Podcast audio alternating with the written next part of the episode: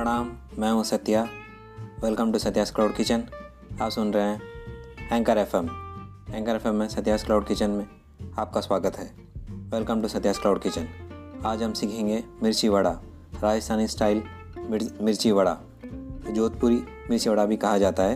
दरअसल राजस्थान में street food के तौर से इसे बनाया जाता है। इसमें जैसे बनाने का तरीका थोड़ा अलग है। इसमें बड़ी साइज़ की जो मिर्ची आती है उसमें आलू का मसाला डाल के कोटिंग दे दिया जाता है। ऊपर बेसन बेसन में डुबो के फिर से तेल में तल के बनाया जाता है। चलिए, आज हम सीखेंगे राजस्थानी स्टाइल मिर्ची वड़ा, जोधपुरी मिर्ची वड़ा।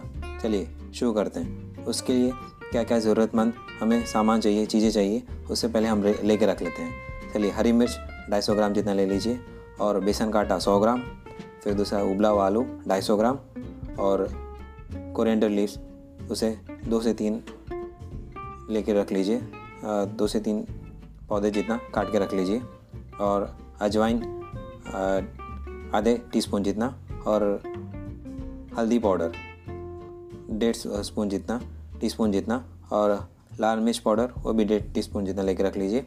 और कोरिएंडर पाउडर, एक टेबल स्पून, जिंजर पेस्ट, वो भी डेढ़ टेबल स्पून जितना और ग्रीन चिली, हरी मिर्च, जो एक बारीक से काट के रख लीजिएगा और गरम मसाला डेढ़ टीस्पून जितना और आमचूर पाउडर डेढ़ टीस्पून जितना और बेकिंग सोडा डेढ़ टी पिंच, एक पिंच डालेंगे तो भी चलेगा और नमक स्वाद के अनुसार और तेल लेकर रख लीजिएगा इसको तलने के लिए।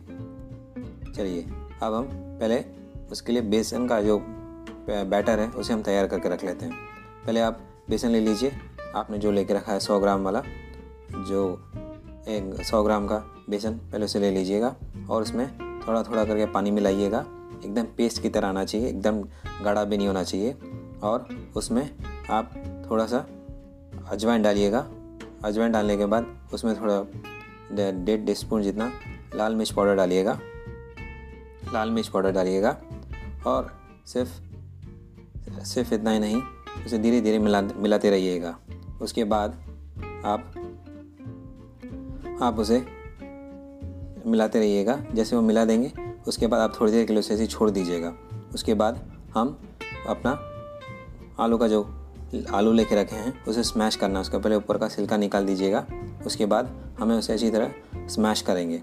ताकि स्मैश करने के बाद उसमें हम मिलाएँगे, थोड़ी स्मैश किया हुआ जो आलू है उसे लेके रखना है फिर हमें क्या करना है? एक पैन ले लीजिए। पैन में थोड़ा एक टेबल स्पून जितना, उसमें तेल डालिएगा। फिर उसमें आलू डालिएगा स्मैश किया हुआ। फिर उसमें आप थोड़ा नमक डालिए, फिर लाल मिर्च पाउडर डालिए, फिर आमचूर पाउडर डालिए, और और गरम मसाला डालिएगा, और उसे अच्छी तरह मिलाइएगा, दो मिनट तक। ज़्यादा जलना भी नहीं चाहिए, एकदम अच्छी तरह मिल जाना चाहिए। दो मिनट तक अच्छी तरह मिलाइएगा। जैसे फिर आप मिला देंगे, उसके बाद उसे लेके अलग रख लीजिएगा। फिर जैसे आपका तैयार हो गया आपका स्टफिंग मसाला, उसके बाद अपना मिर्च लेंगे, जो बड़ी साइज़ की मिर्ची आती है, जो हल्का सा तीखा होता है, ज़्यादा तीखा नहीं होता है जैसा ये मिर्च है, ये मिर्च भजिया बनाने के काम ही आता है, और किसी में ज़्यादा इसका इस्तेमाल नहीं होता है। फिर आप उसे बीच में से काटिएगा, अंदर के जितने भी उसके बिए हैं बिए को सब सब हटा दीजिए, फिर उसमें अपना ये आलू का जो मसाला है, उसमें स्टफ़ कीजिएगा। पूरी तरह भरिएगा, अच्छी तरह भरने के बाद जिसमें अपने बैटर लेके रखे हैं बेसन का बैटर जो बना के रखे हैं उसमें अच्छी तरह भिगो दीजिएगा। और तेल को थोड़ा गर्म कर लीजिए। तेल थोड़ा अच्छी तरह गर्म होने दीजिए और गर्म होने के बाद थोड़ा इसको फ्यूल कम कर दीजिएगा। फिर आपने जो बना के रखे हैं, मिर्ची में जो स्टफिंग डाल के, उसे एक एक करके आपको बेसन में आपको डुबोना है, डुबो के ले जाके फिर आपको तेल में डालना है। जैसे आप तेल में डालेंगे, अच्छी तरह फ्राई होने लगेगा। अब जैसे आप फ्राई करेंगे, फ्राई करके उसको अलग लेके रख लीजिए एक एक करके। जब आप बनाएँगे, उसका ध्यान रखिएगा ताकि जले ना गोल्डन कलर आना चाहिए। इसका रंग थोड़ा गोल्डन कलर का होना चाहिए। जैसे आपका ऐसा हो जाएगा, फिर आप उसे आप लेके रख लीजिए। अब उसके बाद अच्छी तरह टिश्यू पेपर में लिपट के उसके अंदर का, उसमें जो जितने भी तेल है, उसको तेल निकाल दीजिए, क्योंकि काफ़ी सारे लोग तेल के साथ तेल होना नहीं, होना, चाहते नहीं है ताकि उसमें तेल हो। फिर उसे आप इसे लेके रख लीजिएगा। और उसके साथ किसी भी चटनी के साथ खा सकते हैं, जैसे सॉस के साथ खा सकते हैं या तो फिर ग्रीन चटनी के साथ खा सकते हैं।